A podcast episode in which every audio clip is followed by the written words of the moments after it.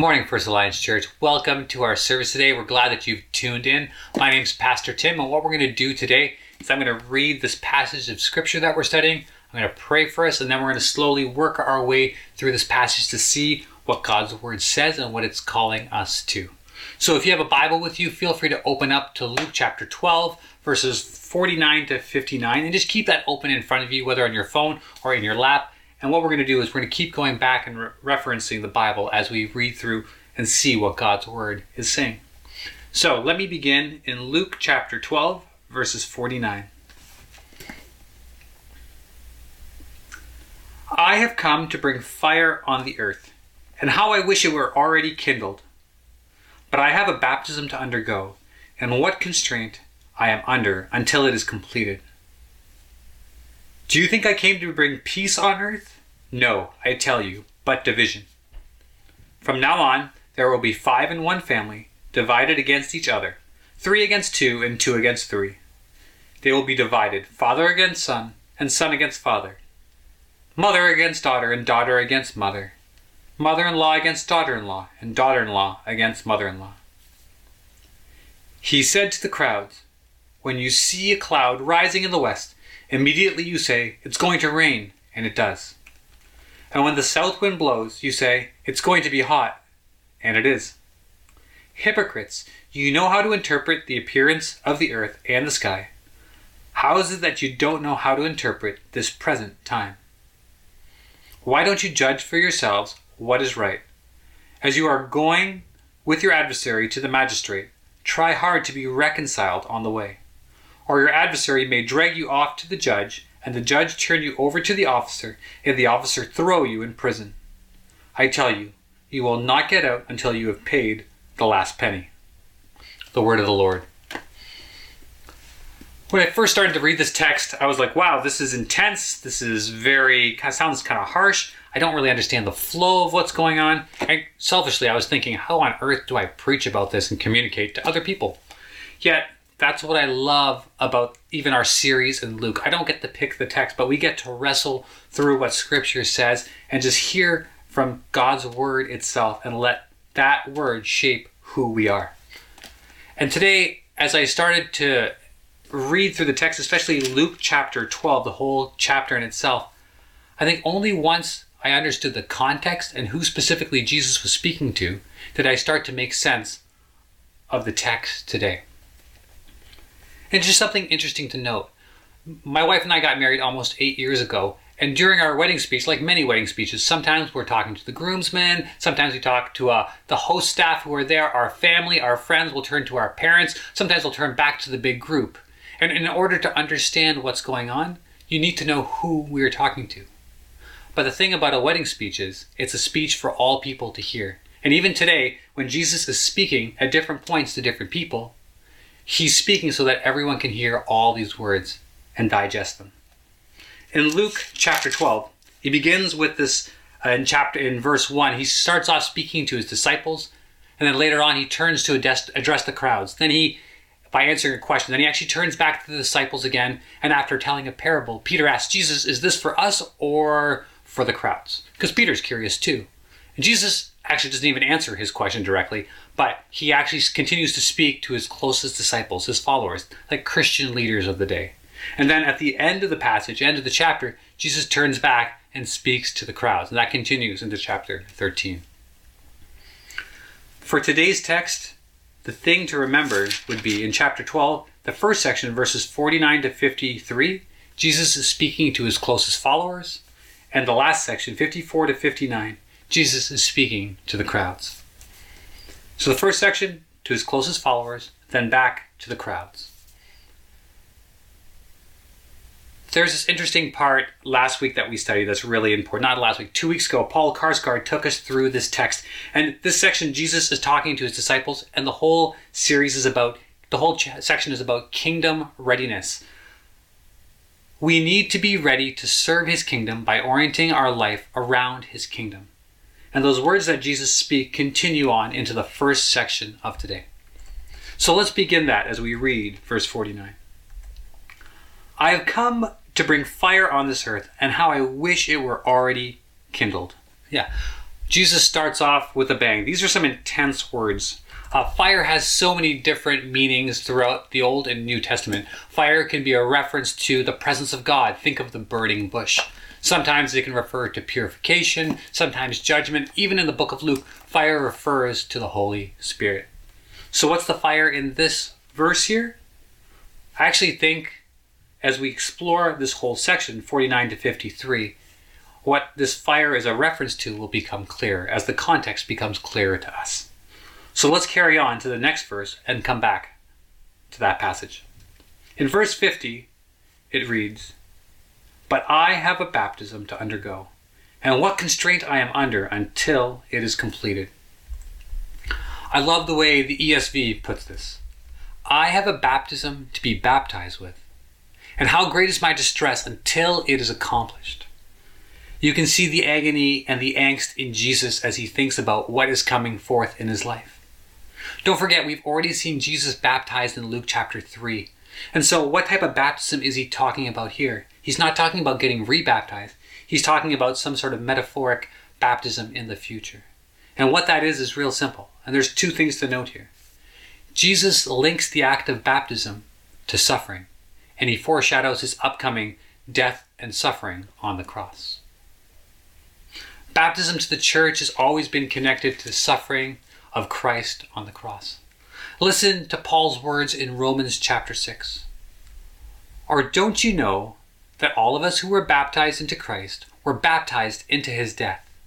We were therefore buried with him through baptism, in order that, just as Christ was raised from the dead through the glory of the Father, we too may live a new life. Baptism is this beautiful word picture of the suffering and glory of our Lord Jesus Christ. We see his death and resurrection. We see dying to self and sin and being raised a new person. Yet, the, the beautiful image that is the cross that is seen through baptism is set through the lens of Jesus suffering on the cross. It's funny, normally we, uh, let's actually take a look at the next three verses. Do you think I came to bring peace on earth? No, I tell you, but division. From now on, there will be five in one family divided against each other, three against two, and two against three. They will be divided father against son, and son against father, mother against daughter, and daughter against mother, mother in law against daughter in law, daughter in law against mother in law. What Jesus is trying to communicate to his close followers here is a warning, a kind of heads up. Just as Jesus in verse 50 has to suffer, we see that his close followers may have to also experience the same sort of follow suffering as they follow Jesus. It's funny, we had Easter last week and that was a great time to celebrate together as a community. And Easter we often talk about Jesus as our peace. Yet in today's text, it's kind of the opposite. Jesus is saying, I don't come to bring peace, but I come to bring division. And so, what's that all about? In one sense, the ministry of Jesus is a ministry of division, yet that division is not Jesus' fault. It's the fault of unrepentant hearts. Uh, British uh, preacher J.C. Ryle once put it Let us never be moved by those who charge the gospel with being the cause of strife and divisions upon earth. It is not the gospel which is to blame, but the corrupt heart of man. So long as some men and women will not repent and believe, and some will, there must needs be division. The reality is, truth divides. Christ's cause call will cause division. As followers of Jesus, that doesn't mean we set ourselves up in opposition to those who aren't Christian. But it's more of a fact that as we kind of pledge our allegiance and follow Jesus as we are called and we see in Luke chapter 11 and 12, we will face opposition and obstacles from others around us. My grandfather was born into a Hindu family, yet he became a follower of Jesus when he was in his late teens, early 20s. And when he began to follow Jesus, his family absolutely opposed his new faith and new way of life. Yet the response in that moment is not one of fighting back. Yet, what the call of the gospel to him in that moment was to stand strong in the face of opposition, responding via the power of Jesus through grace, gentleness, and the love of God. The context of these few verses is that division is that of the division that arises between those who follow Christ and those who do not.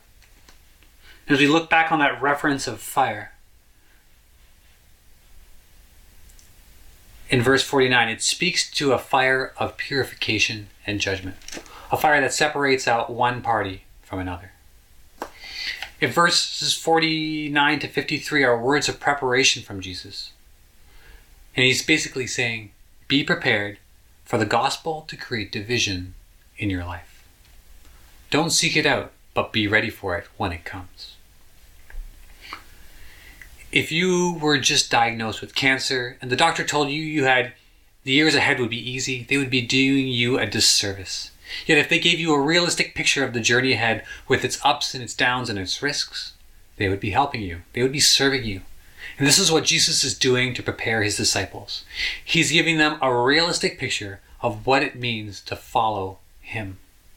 That's good discipleship. That's great teaching. So, after speaking specifically to his disciples, Jesus turns to the crowds. Let's read verse 54 to 56. He said to the crowd, When you see a cloud rising in the west, immediately you say, It's going to rain and it does. And when the south wind blows, you say, It's going to be hot, and it is. Hypocrites, you know how to interpret the appearance of the earth and the sky. How is it that you don't know how to interpret this present time? Wow, once again, Jesus' words are strong and intense. To an agrarian society, knowing cloud patterns and wind directions is common sense. Kind of like today, if you're driving your car and you hear it dunk, dunk, dunk, dunk, dunk, pull over or go to your mechanic right away. We know that, and we know you need to get that car fixed right away. And just like when someone asks you a question in today's society, what do we do? We don't seek help from elder people. We just Google the answer because that seems like the common sense thing to do. To the readers of the time, they would have known that west cloud would have come off the Mediterranean, gathered, watered, and produced rain for a land that was kind of dry. Those west clouds would have saved uh, the crop for the season. Those, the southern winds, what were those? They came off the Negev in the south to the southeast, and that's a desert. And those those winds would come and actually raise the temperature even to the point of being able to scorch and destroy crops. These people know that the west winds from the west keep them alive, yet winds from the south can destroy their life. And yet Jesus calls them out for being hypocrites, for not being able to interpret this present time. So, what does he mean when he says hypocrites? Alistair Brown of Northern Seminary puts it this way Hypocrites, Jesus calls them, because a hypocrite is someone who knows what's right but lives in denial of it. The truth about Jesus was plain before their eyes. They knew, they understood, but they refused to accept it. So, what is this plain truth? It's great that we've been studying Luke. The plain truth is all throughout the book of Luke. In Luke chapter 4, Jesus begins his ministry in the synagogue by picking up the scroll of Isaiah and reading, The Spirit of the Lord is on me, because he has anointed me to proclaim good news to the poor. He has sent me to proclaim freedom for the prisoners and recovery of sight for the blind, to set the oppressed free, to proclaim the year of the Lord's favor. When John the Baptist and his disciples were wondering who this Jesus was, John dispatches two of his disciples to go and ask Jesus, Are you the one who is to come, the Messiah, or should we expect someone else? I love Jesus' answer. He doesn't really answer directly, he just says, Hey, look at what's going on. Go back and report to John what you have heard, seen, and heard. The blind receive sight, the lame walk, those who have leprosy are cleansed, the deaf hear the dead are raised, and the good news is proclaimed to the poor. The answer is really clear. Look, the blind are able to see, the sick are healed, the dead are raised, those who couldn't hear now can, and the good news is being proclaimed to those who need good news. And soon, Jesus acknowledges too that he will be raised from the dead himself. Jesus is challenging those who flat out deny who he is to look at the facts and make a choice. The evidence is there. Jesus is exactly the one the scriptures have said and prophesied to over 700 years before. Yet then, Jesus reads them this little parable to close off our passage today. Verse 57 reads Why don't you judge for yourself what is right? As you are going with your adversary to the magistrate, try hard to be reconciled on the way, or your adversary may drag you off to the judge, and the judge turn you over to the officer, and the officer throw you in prison. I tell you, you will not get out until you have paid the last penny. If you and your neighbor had a feud and you had done some wrong to them, what should you do? Should you leave it to a court to settle the matter? You don't know how they'll judge on the matter. The wise thing to do, the prudent thing to do would be to settle up immediately and privately before you get to court. N.T. Wright puts it. He is saying of Jesus, Jesus is saying to those outside his closest circle, you don't know what the future holds. You don't know how that judgment will go down. You don't know what will happen to you after that time. So be reconciled before it even gets to that point. Be reconciled with the God of the universe who sent his Son to the earth. Look at the signs, look at what Christ has been doing, and make your choice to follow him or not. In verses 54 to 56, Jesus is calling all people to weigh up whether he is the Messiah in verse 57 to 59. He's urging them to make that choice, to follow him before it's too late. To First Alliance Church, I just want to say thank you. Many of you have, of you have known of my father's diagnosis with leukemia just over two weeks ago. We rushed him to the hospital and he acquired some tests and they wanted to start chemo right away. And for us, that was a no brainer. Without any sort of treatment, he only had several months to live. But with chemo, he has a fighting chance. And that's what we pray. And thank you for your prayers and your encouragement and support for our family during this time. Yet, when we talked about starting chemo, it was a no brainer decision. Start right away. Why? Because time is of the essence, and it's important for us to begin and figure this out as soon as we can. Jesus is calling people to look at the evidence of who he is and make a response, and not to push that response off until later. And the good news of the gospel is that invitation into discipleship, into knowing Him more, is open for all of us. He invites and calls us to weigh up the evidence of His life and decide whether to begin to journey with Him. This is the good news of the gospel. It's an invitation to all people to explore the claims of Christ and make a choice. So, where do we go from here? What is our application? What is the gospel calling us to. Let's begin in that first section where Jesus is speaking to his closest disciples. Verse 50 Are we willing to participate in his sufferings? I think one of the first questions that comes to me that's really hard too. Do we see suffering as normative in the Christian faith? Do we teach that although the gospel is full of joy and hope, it's a hope that is birthed through the suffering of Christ on the cross? Or do we avoid this topic altogether?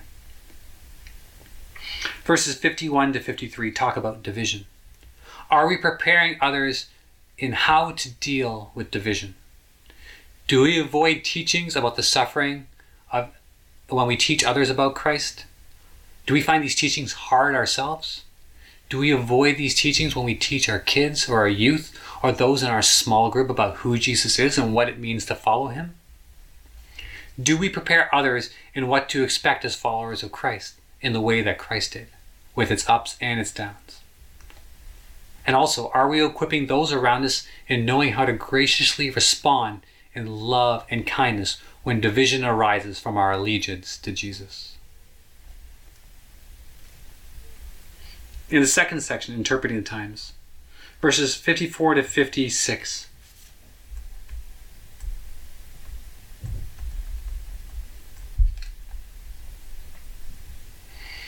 Jesus is calling all people to weigh up whether he is the Messiah. It's simple as that.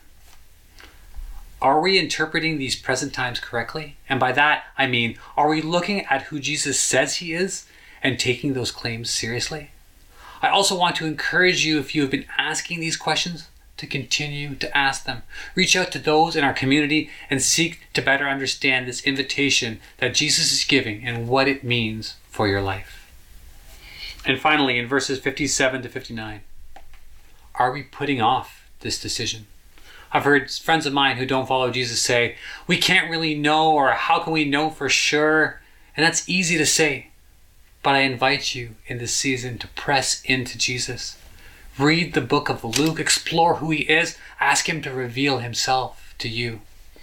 Don't put off exploring and asking and digging into who he is and what that means for your life. I just encourage you this week to reread this text ask the questions you've been asking, and discuss this with your small group or others in your family, asking God to continue to reveal more of Himself to you. Let me close this in a word of prayer. Father, we thank you so much for your gift to us. Thank you for your suffering on the cross that has given us true hope in you. Father, when those times come for us to partake in what you have partaken in. Give us the strength to do so. Father, when division arises because of our allegiance to you, let us respond in grace and gentleness and kindness and through the love of Christ to others. Father, for those of us who are wondering who you are, let us weigh up the evidence. Show us yourself. Show us who you are. And let us turn to you. And let us not put off this decision, but let us cry out to you, Father, and may you show yourself to us and reveal who you are. Holy Spirit, come.